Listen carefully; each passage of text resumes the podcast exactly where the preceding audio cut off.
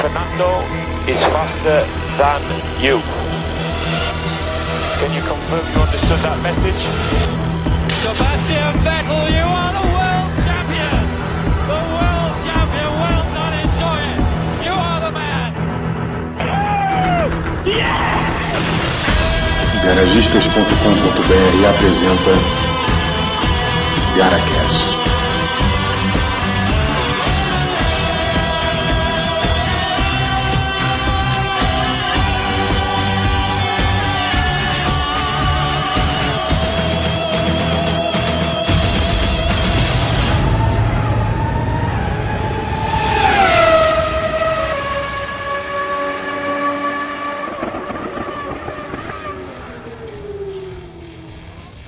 Começar perguntando aí qual é a diferença da Fórmula 1 dos anos 80 para a Fórmula 1 de hoje.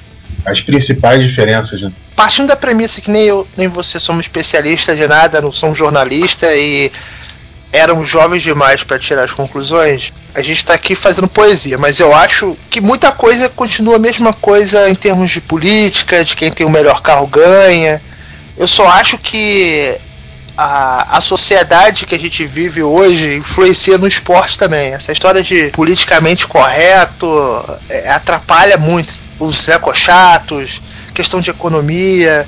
Você pega os anos 80 foram os melhores. E a, a, Fórmula 1 tava nessa vibe também. Não sei se você lembra, os caras passavam no pit stop, não tinha limite de velocidade e tinha não tinha limite de gente no pit, então era um, Exatamente. Aquela loucura, um monte de gente em volta do carro, os caras com aquelas bermudinhas, não tinha macacão anti-chama, não tinha nada.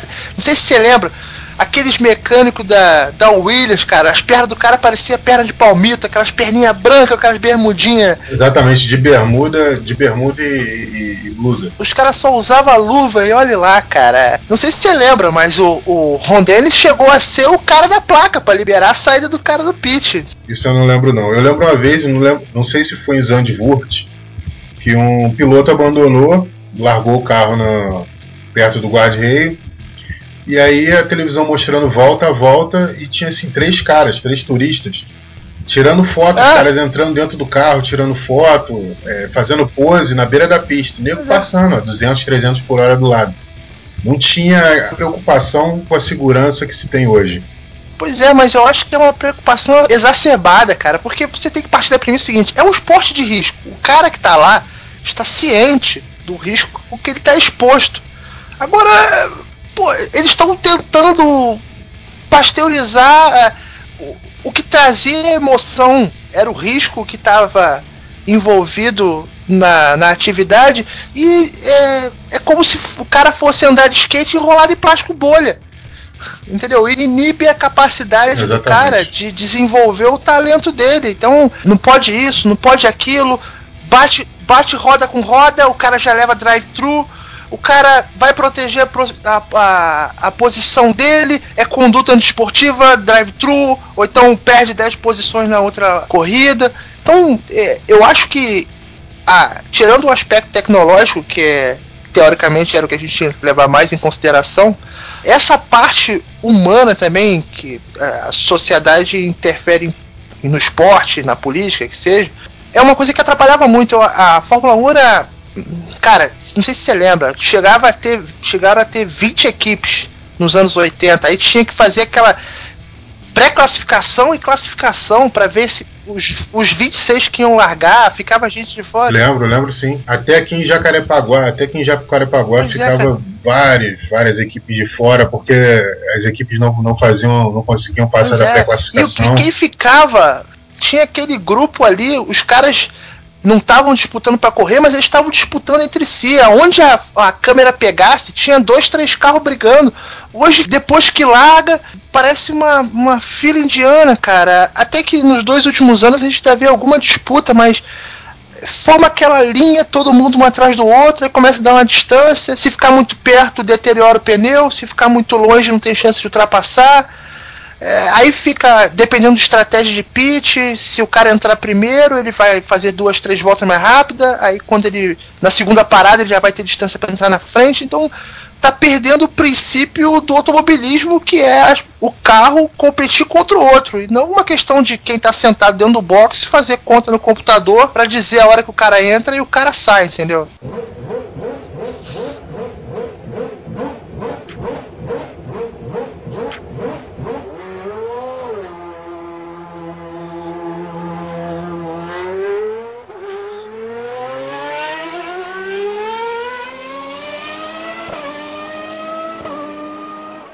Que eu sinto mais falta, na verdade, são as disputas entre, entre pilotos. Quem ia ganhar porque tinha o melhor braço. Chegava uma hora que, que um carro estava com tava sem pneu praticamente, o outro que era inferior ficava nivelado porque tinha acabado de trocar o pneu, ou então uma situação de chuva ou algo do tipo. Ou então naquela época que se quebrava marcha, o cara ficava sem a quinta, o cara ficava sem a terceira tudo isso levava a situações que o que estava mais determinado a manter a posição ou a ganhar a posição levava. Isso hoje eu não vejo dessa maneira porque se o cara tentar fazer alguma coisa, se ele cometer um erro ou se ele simplesmente for com muita sede ao pote, ele pode tomar uma punição, igual você falou, tomar um drive-thru, tomar alguma outra punição posterior, e aí ele acaba com a corrida dele. Então sempre tem aquele pensamento: é melhor ficar aqui e garantir onde eu tô do que arriscar e, e perder tudo, não, não só por minha causa. Por causa daqueles que estão julgando também. Exatamente. E isso a gente vê onde? Em tudo que é lugar, cara. No trabalho, em outros esportes.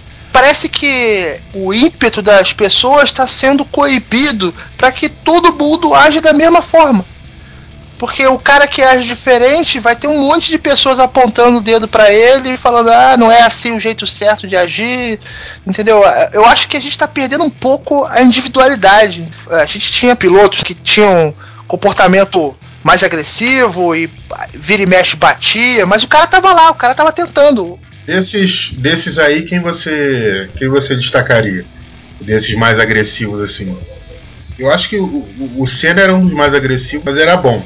O Senna era agressivo, mas tinha um talento extra classe. Mas tinha, ó, por exemplo, Patrese. Patrese era um cara que, pô, ele estava envolvido na morte de pelo menos dois pilotos. Não diretamente, mas o acidente foi o Ricardo Paletti, ele estava no meio. E. Que eu me lembro, ele estava no meio de dois acidentes que teve vítima fatal. E o cara tava lá, mano. Na, na, na linha, na reta final, quando ele começou a virar escudeiro do, do, do Mansell, ele deu uma meia segurada. Mas ele era um cara que arriscava tudo. De Césares, André é, de, de Césares. O que eu já vi esse cara capotar, maluco, eu, eu, eu nunca vi nego fazer com um carro de Fórmula 1 o que, é que esse cara fazia, cara. Então, quem mais? Nakajima. Nakajima, mas Nakajima... Nakajima era kamikaze. Não tinha eu, eu, ele... tenho, eu tenho uma outra opinião. Eu acho que o Katayama era kamikaze. O Nakajima era incompetente. Entendeu? Não. Entendi tá, não, não, não quer dizer que o cara não ter competência, ele também estava arriscando. Mas eu acho que muitas das vezes que ele cometia o equívoco era por falta de capacidade. Eu não vou esquecer nunca quando ele fez o teste com a Lotus em 87, que o Senna andou no carro, ele andou no carro, aí ele saiu do carro e falou assim: Eu nunca vou ser capaz de fazer o que ele fez. O cara admitia, cara, eu, eu tô aqui é, mas eu não sou tão bom quanto os demais, entendeu? Eu acho até uma atitude louvável, né? Porque você não precisa ser o melhor. Pois é, foi o que o Gutierrez falou. Entendeu? Olha, eu não tô, sei se eu tô pronto pra Fórmula 1. O cara mandou essa. Ele eu começou. Vou lá e vou fazer, vou tentar é. fazer o meu melhor, né? E mas... outra coisa, meu camarada, era o que o Nakajima falava. Eu sou ruim, mas só tem 26 aqui, cara. Então eu sou o vigésimo. frente só tem 26, né? é, entendeu? Então, é, o cara é ruim, mas o cara é piloto de Fórmula 1. No mundo de Fórmula 1, o cara é ruim. Quer é. dizer, ele no mundo onde, é, digamos que no mundo inteiro 100 pessoas poderiam estar ali no, no lugar dos 26. Ele é o 26. Então, quer dizer, ele ainda chegou lá, ele tem os méritos dele. Né? Outro, outro cara que, que também era sensacional, algumas atitudes que ele tomava era o Mansell. Ah, não, cara, o Mansell não tem. Não tem paralelo, cara. É, o Mansell, eu já vi ele fazer coisas que você não acredita. Eu não sei se ele pensava assim, cara, vai dar, ou ele nem pensava. Cara, eu vi ele passar o Berger por fora da peraltada, cara.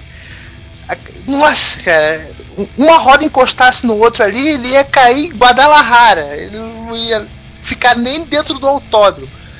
Cara, era fantástico. E as... era demais. Duas coisas que, eu, que são marcantes no Mansell era a capacidade dele de fazer manobras incrivelmente fantásticas e incrivelmente estúpidas e sempre sair do carro ou mancando ou segurando o bracinho, não sei Fazendo se... aquela cera, né? É, pra fazer papel de ele queria... papel de coitado, né? Exatamente. Sempre assim. Lembra também daquela disputa dele contra o Senna em Mônaco? Que ele tentou, tentou de todas as maneiras ultrapassar o Senna e aí chegou no, no final, na hora do pódio, Senna dando tchau, bebendo champanhe, pulando. O Mansell segurando no, no, no ombro do Keck Rosberg e de repente o Mansell foi caiu, como é, se tivesse é, dado a volta ao mundo inteiro, chegado ali naquela hora, desfalecendo e, e, coisa e tal. Sendo que a Williams era um carrão naquela época, né? A Williams era superior à McLaren. Ué, 86 o Piquet foi campeão com a Williams. Exatamente. Outra coisa que não vou me esquecer, eu não me lembro qual era a pista, mas que acabou a gasolina da Lotus dele, tava na Lotus. Estados Unidos. É. Um desgraçado no Ken e ele foi empurrando o carro. Começou a empurrar, só que a linha de chegada era numa subidinha. Aí ele desmaiou, o carro começou a, a rodar para trás, quase que atropelou ele. Cara, fantástico. O Mansell não tem paralelo, cara. Ele era demais. Outro, outro piloto que, que era assim, mas que eu creio que ele era, ele era da, da estirpe dos grandes com certeza foi da estirpe dos grandes, Villeneuve. Ah, sim. Villeneuve não tinha para ninguém. Eu acho que ele, se ele não tivesse morrido, ele teria pegado a fatia desses, de um desses campeonatos aí, ou dois, contra contra Piquet, Senna mesmo. Eu acho que o, o, também tem o seguinte, cara, o Villeneuve tem muita mítica envolvida nele, primeiro por, pelo amor que ele despertava no Stifose lá, porque você vê, ele nunca abandonava a Ferrari, cara. Ele voltava pra Ferrari com três rodas, voltava pra, com, a, com a Ferrari pro box sem estar tá enxergando. Não sei se você vai lembrar de um. Lembra aquela que, que o, o bico, o bico do carro é, voltou? O cara voltou sem enxergar. Mas ele era um cara, cara, é, win or wall. Tanto é Exatamente. que se você vê o. Ele era o verdadeiro espírito da Fórmula 1 naquela época. A gente queria ver, que a gente gostava de ver. É, cara, é, exatamente. Não quero burocracia. Nós estamos aqui, quer arriscar mais, vai, vai ou ganha ou bate, entendeu? Mas ele não tinha números muito expressivos. Eu não sei se ele chegaria a ser campeão. Mas ele era um show à parte, né? Tanto é que tem gente que foi campeão e não é lembrado como ele. Vide Damon Hill. Damon Hill, o próprio. O campeão de 80, quem foi? Aquele cara australiano. 80 foi Alan Jones. Cara. Australiano, Alan Jones, isso aí. Então, por isso que eu tô te falando. Eu perguntei quem foi campeão em 80 e não veio Alan Jones na cabeça. Mas o, o Villeneuve, o Villeneuve tá é. na cabeça do, do Mas você tem que levar hoje. uma coisa em consideração. A Williams não faz bicampeões. A filosofia da equipe é que o carro é que é importante, o piloto é acessório. Tanto é que a Williams nunca fez um bicampeão. É, talvez por isso seja a Williams a única construtora que vive apenas para a Fórmula 1 é, até hoje. Né? Nenhuma, nenhuma das outras. A Ferrari tem um pouco disso também, só que a Ferrari é de uma maneira mais arrogante e menos é. focada. A Ferrari não foca assim, ah, nossos carros são os melhores, não. A maneira como, por exemplo, eles despacharam a Prost, uma maneira arrogante, uma maneira de fazer pouco caso com um cara que foi tantas vezes. Pois é, mas você tem outra momento. coisa, né? E ele não falou. O Nick Lauda falou a mesma coisa. Que o carro, o carro parecia um caminhão e ninguém mandou ele embora. Mas eu acho é. que o Prost ele já tava meio queimado, cara. Ele já vinha arrumando confusão. Dizem que ele se queimou naquela rodada que ele, que ele deu na volta de apresentação. Dizem que o pessoal ficou puto naquela volta de apresentação porque estava na frente da torcida italiana. E, tipo assim, o cara que, que tinha uma influência muito grande na época falou que era inadmissível um piloto da, da grandeza do Prost rodar numa volta de apresentação. Então, é, é uma daquelas coisas circunstanciais e tipo assim, não tem nada a ver isso, cara. O cara rodou, rodou, pronto, acabou. Vida que segue. Mas os caras que são manager da, da Ferrari são. É, tipo assim, é mambembe mesmo, cara. Igual você cara, fala, o é Prost tinha hidrofobia, você sabe, né? Então, pra mim ele já deu aquela rodada ali, tipo, essa corrida. Eu não vou meter o meu nariz pra, nessa parada. Ele tirava o pé, todo mundo, todo mundo O Berger o rodou pé quando também, só que o Berger deu sorte de conseguir voltar. Outro que rodou também foi o Montoya, poucos anos atrás. O Da Alonso rodou naquela época que fazia. Quando tinha aquela briga de pneus entre a Bridgestone e a, e a Michelin, que ele fazia aquelas esquentadas de pneu, ficava chicoteando a traseira para um lado e para o outro. Uma hora ele errou, ele rodou na volta de apresentação. Mas como o carro continuou em movimento, ele pôde recuperar a posição dele de largada. É, não foi nenhum crime, cara. Muita gente já fez coisa pior. Você não vai esque... Não sei se você vai lembrar, mas o Roberto Guerreiro era pole position da, da Indy 500. O cara rodou na volta de apresentação e não disputou a corrida, cara. Caramba, cara. Outras diferenças. Foi o começo da sessão do Bernie Eccleston, né? Na categoria para ele se tornar o que ele é, É, hoje. cara, né? na verdade, naquela época a Fórmula 1 era regida pela FIA, né? Tinha- que tinha outro nome na época, acho que era FISA. Depois é que virou FIA. E o Bernie Eccleston era dono da Brabham. Aí ele vendeu a Brabham e se envolveu, que começou essa a FOM. E aos Uhum. poucos ele foi tirando a autonomia, não é tirando a autonomia, porque a entidade que rege o esporte é a FIA. Mas, tipo assim, ele foi transformando efetivamente a Fórmula 1 num circo, faz- é, entrando em acordo com os donos das equipes e tal, pra promover o evento de forma mais profissional. Então, Pra dar uma visibilidade mais profissional também. Exatamente. esporte. Antigamente o pessoal falava assim, ei, a corrida vai ser aonde? Ah, a corrida lá em Silverstone, então todo mundo lá a tal hora, entendeu? Então o cara chegou e tornou aquele, o esporte num negócio. Só que eu acho que ele perdeu um pouquinho a mão, porque hoje tá mais pra um negócio do que para o esporte propriamente dito. Mas o que você falou tem bastante sentido. Eu acho que é, a, tem a era pré-Berne e pós-Berne. Exatamente. Assim como tem a era pré-morte do Senna e pós-morte do Senna. Em questão de segurança, em certas medidas que se tomaram para proativamente garantir a Na segurança verdade, dos cara, pilotos. é, a minha opinião sobre isso é o seguinte: se o Senna não tivesse morrido, nada tinha mudado. Porque o, o acidente do Barrichello ia ser comutado como inexperiência dele, porque não foi efetivamente encontrado falha mecânica no carro dele. Ele, ele, sempre, ele entrou Exatamente. rápido demais. A zebra A zebra, a zebra fez ele. Exatamente, a zebra era alta demais, o guarda-rail não era adequado, então, tipo assim, ia ser culpa circunstancial, culpa do circuito que infraestrutura precária. O Ratzenberger morreu, ele perdeu o aerofólio antes de bater, então, equipe pequena, não tem os mesmos recursos, recicla equipamento. Só que o Senna não, cara, o Senna estava na melhor equipe da ocasião e era o melhor piloto do mundo. Quando aconteceu isso com ele, eu sabia ter alguma coisa errada no jogo, entendeu? Então foi aquela barata voa, aí só que também inventaram uma série de medidas que a Fórmula 1 ficou ali de, nove- de 95 até 97, esses dois anos foram um dos piores da Fórmula 1.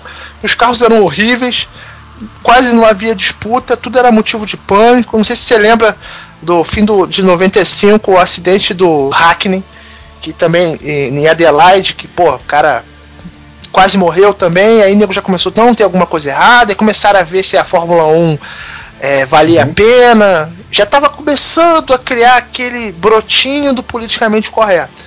Mas eu acho que eles foram se ajeitando, se ajeitando, e a partir de 97 começou a voltar a ser um, um- um esporte é, competitivo de novo. Claro, com a hegemonia da Williams, mas é, já tinha esse mais. é, já estava nivelado as regras, os carros não eram tão estranhos. Aos poucos estavam devolvendo alguma coisa da eletrônica que tinham tirado, entendeu? Até porque é, diziam que era para ajudar na segurança, entendeu? Só que aí, se alguém inventasse alguma coisa que se destacasse, já era logo proibido. Exatamente.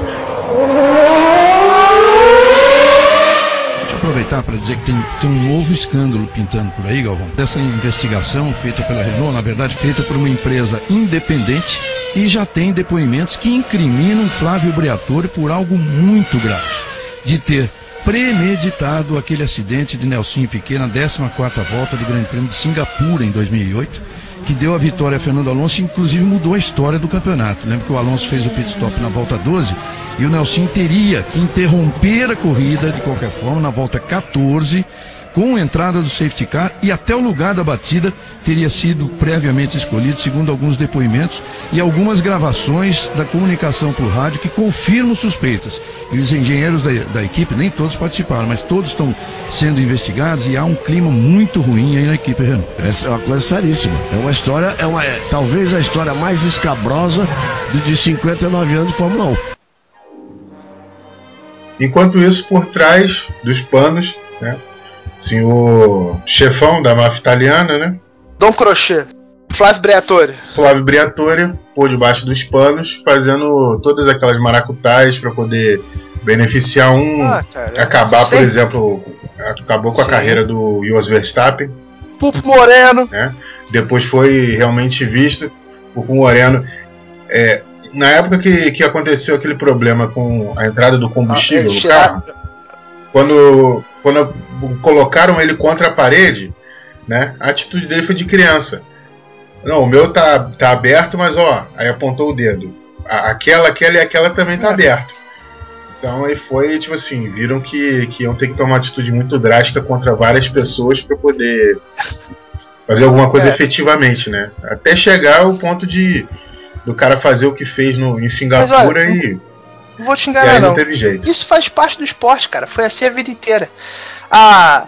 A. A Brabham tinha um reservatório de água que o carro era pesado antes da largada. Hoje é depois. Exatamente. O senhor Nelson Piquet, né? Piquet foi um dos caras que mais inventou maracutaia, cara. Isso fazia parte do esporte. Ele inventava maracutaia e inventava, inventava coisas é, é. coisas válidas, até válidas até hoje. O reabastecimento foi uma delas. Cobertor de pneu. É cobertor de pneu. O limitador de, de velocidade no pit stop é por causa do Piquet, porque ele viu que, eu não lembro qual, qual foi a pista, ele percebeu que se ele passasse por dentro dos boxes ele fazia mais rápido. Não, na verdade, quem fez isso foi o Senna Donington. Naquela prova que é, ele chegou ó, quase uma volta na frente do segundo colocado. Ele passou várias vezes por, por dentro do box porque o, bo o não tinha limite de velocidade e o box era o trajeto do box era mais curto do que ele fazia o trajeto normal. Uhum. Depois disso que eles começaram a, a, a, chegar junto também. Mas eu acho, cara, que essas trapaças sempre. Não é trapaça. O cara é, descobriu uma vantagem. É claro que uma coisa é o cara é, pegar o regulamento e não cumprir o que está especificado. Outra coisa é o cara inventar uma coisa que ninguém disse que não podia fazer. Entendeu? É, aquela história da, da, de, de 94 que o, que o Schumacher ficou duas corridas fora por causa da falta do filtro de gasolina, do, da bomba de gasolina, e aquela história da placa de que fica limitar a altura do carro tava, dele estava mais gasta prova isso, entendeu? Então, aquilo estava estipulado no regulamento e eles bularam. Outra coisa é os caras inventarem uma solução que ninguém disse que não podia fazer. Exatamente, como o seu Adrian Newey está fazendo aí, né? Ele está pegando ah, coisas, ser, ele tá pegando coisas realmente que ninguém disse que não poderia fazer. Então, cara, lembra do controle de largada da Renault? Que quando dava sinal verde, o cara só tirava o dedo do botão e até a terceira marcha o carro fazia sozinho. O cara assumia a partir da terceira marcha, ele assumia. Entendeu? O cara não precisava acelerar, não, podia fazer, não precisava fazer nada. Já tinha uma programação com a melhor configuração de tração nas três primeiras marchas, o cara ficava com o botão segurado. Bandeira, sinal verde, o cara tirava o, o dedo do botão e até a terceira marcha o carro ia sozinho. Aí a partir da terceira marcha o cara pisava no acelerador, quarta, quinta, sexta e vai embora. Aí, não, aí isso é uma vantagem desleal. Isso é a verdade é o seguinte, cara. Quando os outros não conseguem replicar, proíbe. Com certeza, com certeza. Se todo mundo conseguisse fazer, era até hoje assim. É, pois era é. até hoje assim. Aí ia chegar uma hora que o nego ia falar, é realmente, né? Se tá todo mundo usando e, e, e o carro sai sozinho e, e, vai até a terceira marcha sozinho, então ninguém usa mais. Aí começa, ah, não, porque aí a Fórmula 1 tá perdendo a esportividade, porque o carro anda sozinho e não sei o que. Cara, é tecnologia, cara. Não tem jeito. A gente já chegou num ponto que a tecnologia tá sobrepujando a, a necessidade do ser humano. É, parece duro dizer isso, mas é verdade, cara. É, não, não é mentira nenhuma dizer isso. É, só que tem seres humanos construindo essas tecnologias eficazes. Então, tipo assim, o ser humano ainda continua sendo importante, porque não é a máquina que constrói a máquina, é o ser humano que constrói a máquina. Mas se tem uma forma de fazer uma coisa melhor do que se faria normalmente, por que não? É, lembrando sempre, lembrando sempre que Fórmula 1 visa o desenvolvimento. Né?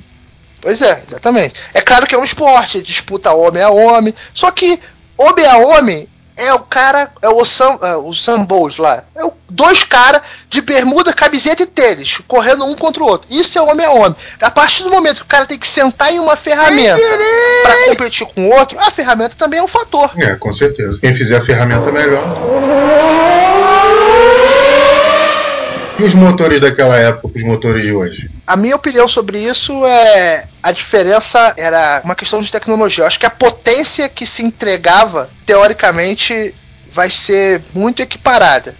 Mas naquela época a gente não tinha recursos de materiais nem eletrônicos para enxugar isso. Como é que eu vou dizer? Você precisa. Naquela época, um, um turbo durava tinha um turbo para classificação, um turbo para corrida, porque os compostos que, que das peças não tinham resistência. Então era tudo muito caro. Não sei se você lembra, um motor Renault de classificação custava 300 mil dólares. O Senna usava cinco motores no fim de semana. Imagina quanto que um se gastava só em motor, entendeu? Era um gasto, era um gasto exacerbado e outra coisa, o ritmo de desenvolvimento era muito menor. Você demorava um ano inteiro para você chegar a desenvolver um motor de uma maneira expressiva comparado com o que é hoje.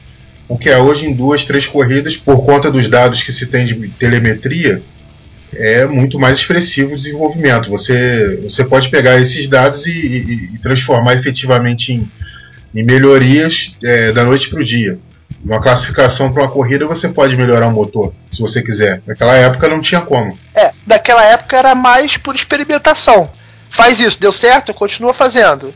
É, muda isso, quebrou? Não, volta pro que estava antes. Hoje a gente Experimentação tem e outra coisa que, mais uma vez, o Senna era craque nisso, né? Que era o. Feedback o, técnico. Feedback técnico que ele dava para os técnicos dele e também, tipo, um sexto sentido que ele tinha, que, que ele.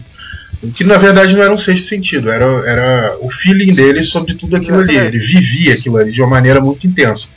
Tinha, tinha um engenheiro da Renault, da Renault não, ele era francês, era o engenheiro da Lotus.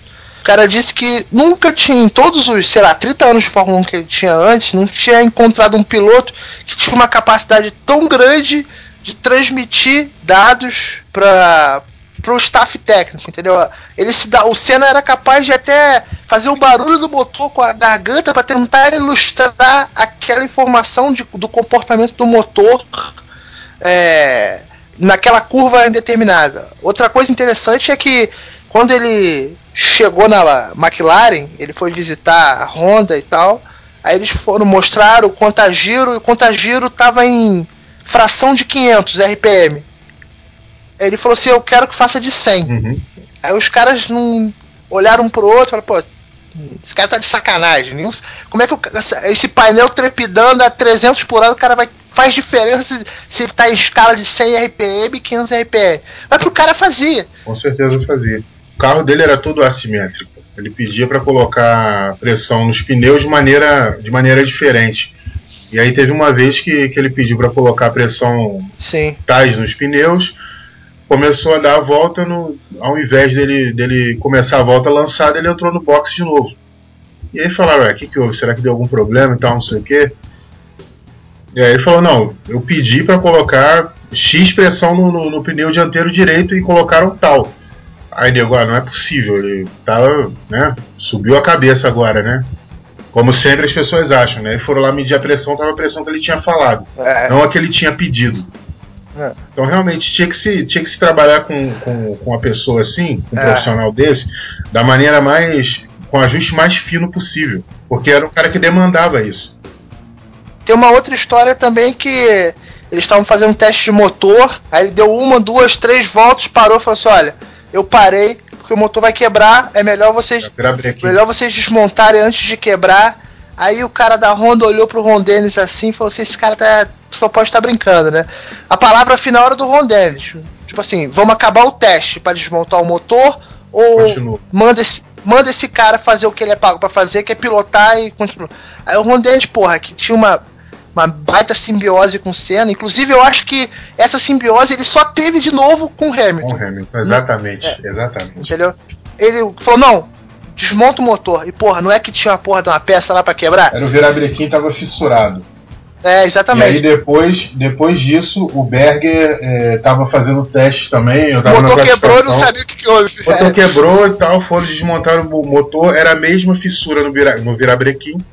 E aí perguntaram para ele: você sentiu alguma coisa antes de quebrar? Então, não, o motor tava perfeito e de repente quebrou. É, eu sei. É Quer dizer, a diferença, a diferença colossal entre, entre um, pois é. a sensibilidade de uma pessoa e de outra. E qual é o problema, cara? Hoje, o cara não precisa ser igual a ele, porque a tecnologia supre esse handicap que os pilotos de hoje têm, cara.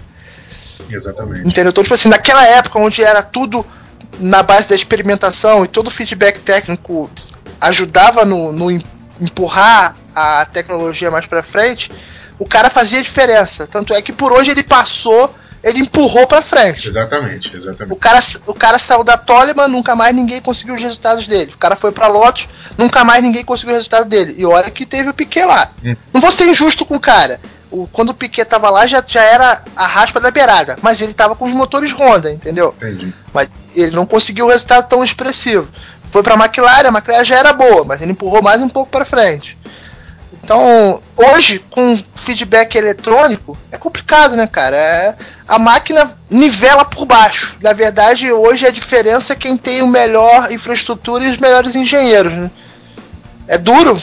Até parece que é um contrassenso do que eu acabei de dizer, que se tem alguma coisa para melhorar que se use, o problema é que o lado ruim disso é esse, entendeu? De repente, se eu sentasse na Red Bull, eu ia andar bem também, entendeu? Não tô desmerecendo. Exatamente. Não tô é. desmerecendo o Vettel de forma alguma.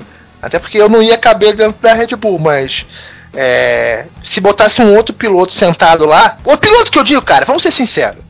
Piloto do mesmo nível. É o Vettel, o Alonso, o Hamilton, Hamilton o Raikkonen já tá um passo atrás, cara. Porque o Raikkonen não tem aquela aquela sede, cara, aquela aquele só por causa disso. É, não, só por causa da paixão. É, Tecnicamente, é, é. eu acho que ele tá no mesmo patamar. Não, tecnicamente sim, mas ele fica, ele perde um pouco por não ter aquela de é. sangue nos olhos, entendeu? De... Se ele fosse, se ele tivesse ou a mesma paixão que o Hamilton tem, ou se ele fosse tão é, num sentido num sentido assim de saber o que, se, o que ele é capaz. Tão arrogante quanto o Alonso é, é. que ele sabe que ele é capaz ele chega e ele faz. Ou se ele fosse tão aplicado aluno aplicado como o Vettel é de chegar primeiro ser o último a, a sair querer dar o feedback de tudo para os caras querer pegar todas as informações estar envolvido em tudo eu acho que se ele tivesse uma dessas características, já, já não tinha para ninguém. Pois é. Só que isso acaba com ele. É. Ele, é o que você falou, ele chega lá cinco minutos antes, entendeu? Aí veste o macacão. É. Pra mim, cara, esse cara é a personificação do James Hunt. Ele é o James Hunt do século XXI.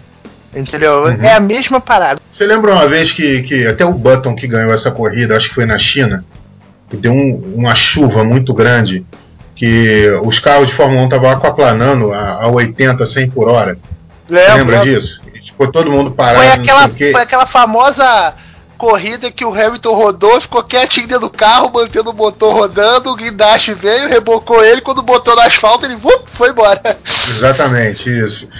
Por quê? O cara, o cara não aceitava não, não, não correr mais. O cara queria correr de toda maneira e pronto, acabou. Exatamente. Aí teve uma hora lá que a chuva estiou um pouquinho, foi um barata voa do caramba, todo mundo querendo entrar dentro de carro, mas ainda estava muito chovendo e tal.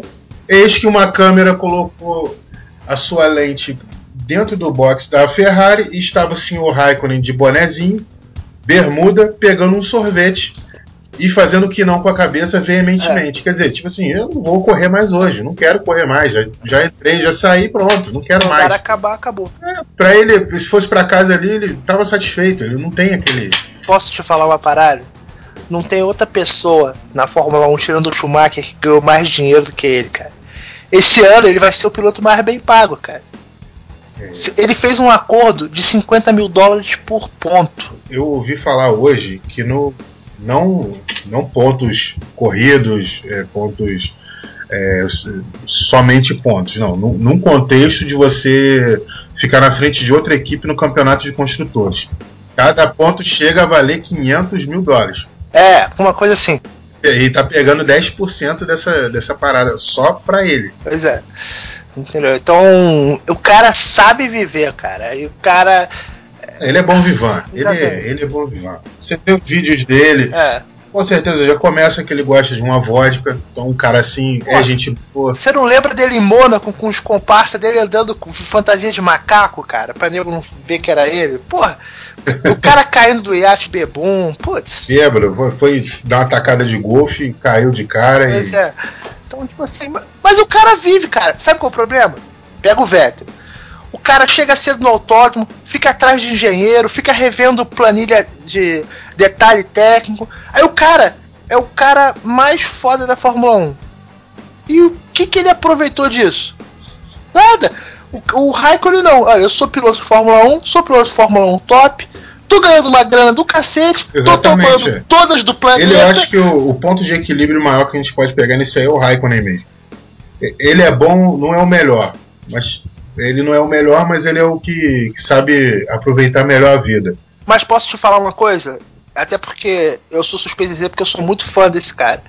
Se tiver um cara que fala assim, fulano, a gente tem duas chances. É ir até o final, ou essa merda vai arrebentar e eu não posso te garantir que vai sair tudo bem. Eu acho que o Raikkonen vai. O Raikkonen é o que vai. É. Você não lembra, cara?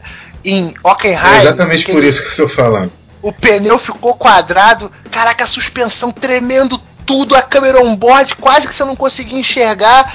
E nego, pô, se ele parar, ele chega em terceiro. Se ele não parar e o pneu não arrebentar, ele ganha.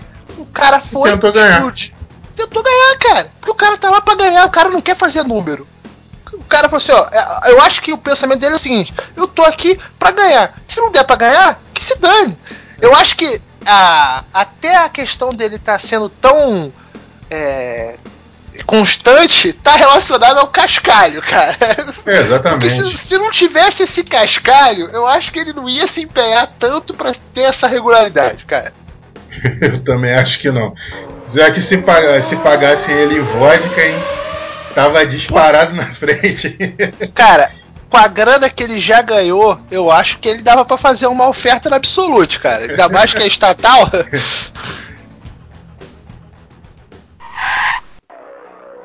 Momento nostalgia. A gente falou de Villeneuve. É, eu não vi porque eu não era nascido na época, mas aquele grande prêmio da França de 79, eles estavam disputando o sexto lugar, Gilles Villeneuve e René Arnoux. Aquela disputa foi de tirar o fôlego, né? Foi. E até a gente falando em motor, é interessante porque o Villeneuve tinha o motor V12 3.0 e a Renault tinha o motor 1.5 twin turbo. Então, pô, você vê que a, até essa questão de, de, de motor é, não fez tanta diferença ali, né? Exatamente, porque numa volta, na, na primeira volta, quando o Villeneuve ele, ele toma ultrapassagem, na a primeira, né, a primeira disputa de tomada de ultrapassagem, o cara dá uma fritada no pneu, faz a curva por dentro foi, passou na frente. Na segunda vez que, que, que, eles vão fazer a mesma curva, né, que é no final da reta, o Villeneuve trava o pneu e a fumaça para todo lado. E aí ele, ele entra na curva do jeito que, que veio, do jeito ah. que deu, e passa na frente do, do, do René Arnoux. O René Arnoux até consegue fa tentar fazer a mesma coisa no, na terceira vez, só que tem uma curva que não dá para ver direito, que é uma curva antes da subida, que ele o René Arnoux abre para poder fazer a tomada de curva e o Villeneuve mexe o carro de qualquer maneira, sai de qualquer maneira e aí ali ele, ele ganhou a posição. Em vários momentos é, eles contornavam a curva por fora da, do asfalto. Teve uma hora que, que o, o Villeneuve bateu nas rodas da frente do, do René Arnoux e jogou ele para fora. Quando o René Arnoux voltou, bateu roda com roda com, com, com, o Villeneuve. E, tipo assim, isso aí, se você for ver, você, você falou que o Villeneuve tem mais é, mística envolvido nele. Sim. E o René Arnoux também não eram grandes pilotos assim, Não, a não. ponto de. E foi uma, uma para mim, é uma das. Se você colocar 10 disputas na na história da Fórmula 1, para mim essa disputa é top 10. É, não, com certeza. Com dois pilotos que não foram campeões do mundo nem, nem chegaram perto disso. Algumas coisas que a gente tem que levar em consideração é que aquela época os carros eram carro asa, ou seja, tinha o efeito solo, então a questão de aderência não era tão empenhada só no pneu, entendeu? Por isso que o cara fazia as curvas por fora do ponto de tangência e conseguia se manter estável. Os pneus daquela época eram gigantes, né, cara? Gigantescos, né? Pelo, principalmente os traseiros, né? Pois é. Gigantescos. Então, é, não pode, claro que foi muito arrojo, foi uma coisa espetacular, mas eles tinham ferramentas na mão que permitiam eles fazer isso.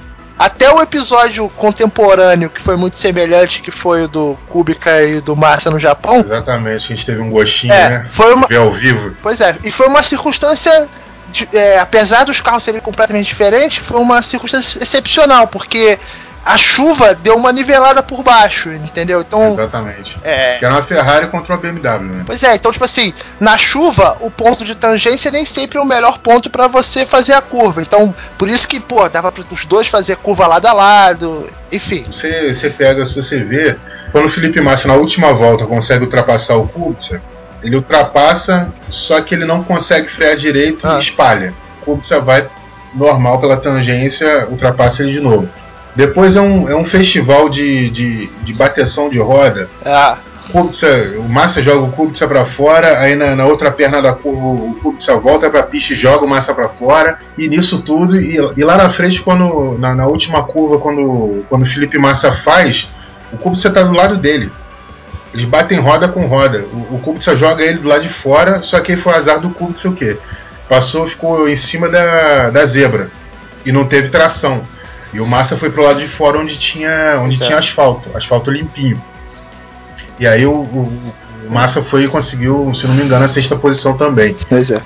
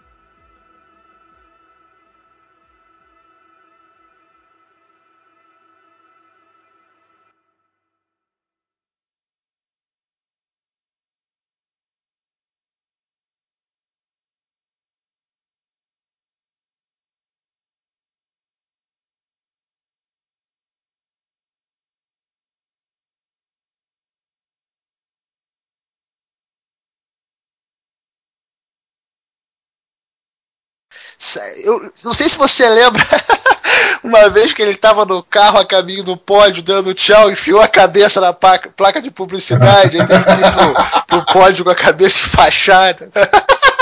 Pô, o Mansell vale um podcast só pra ele, cara.